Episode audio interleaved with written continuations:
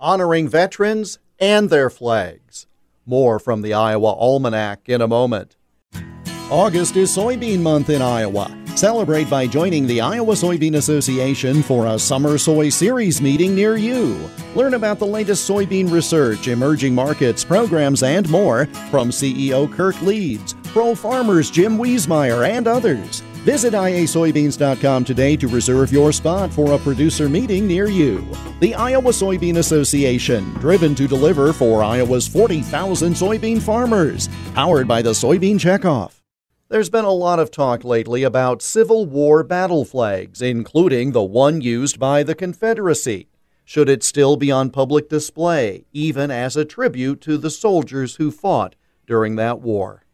But Iowans have long respected battle flags from the war between the states. In fact, it was on August 10, 1894, that Iowa celebrated Battle Flag Day.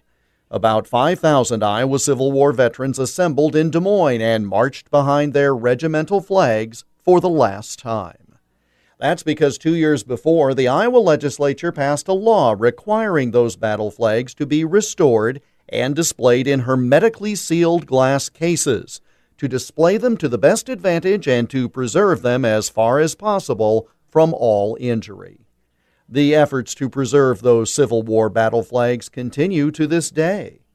The veterans proudly marched behind their colors to the state capitol, where they were put on permanent display on the anniversary of the Battle of Wilson's Creek on this date in 1894. And that's Iowa Almanac for August 10th. There's more online at iowaalmanac.com.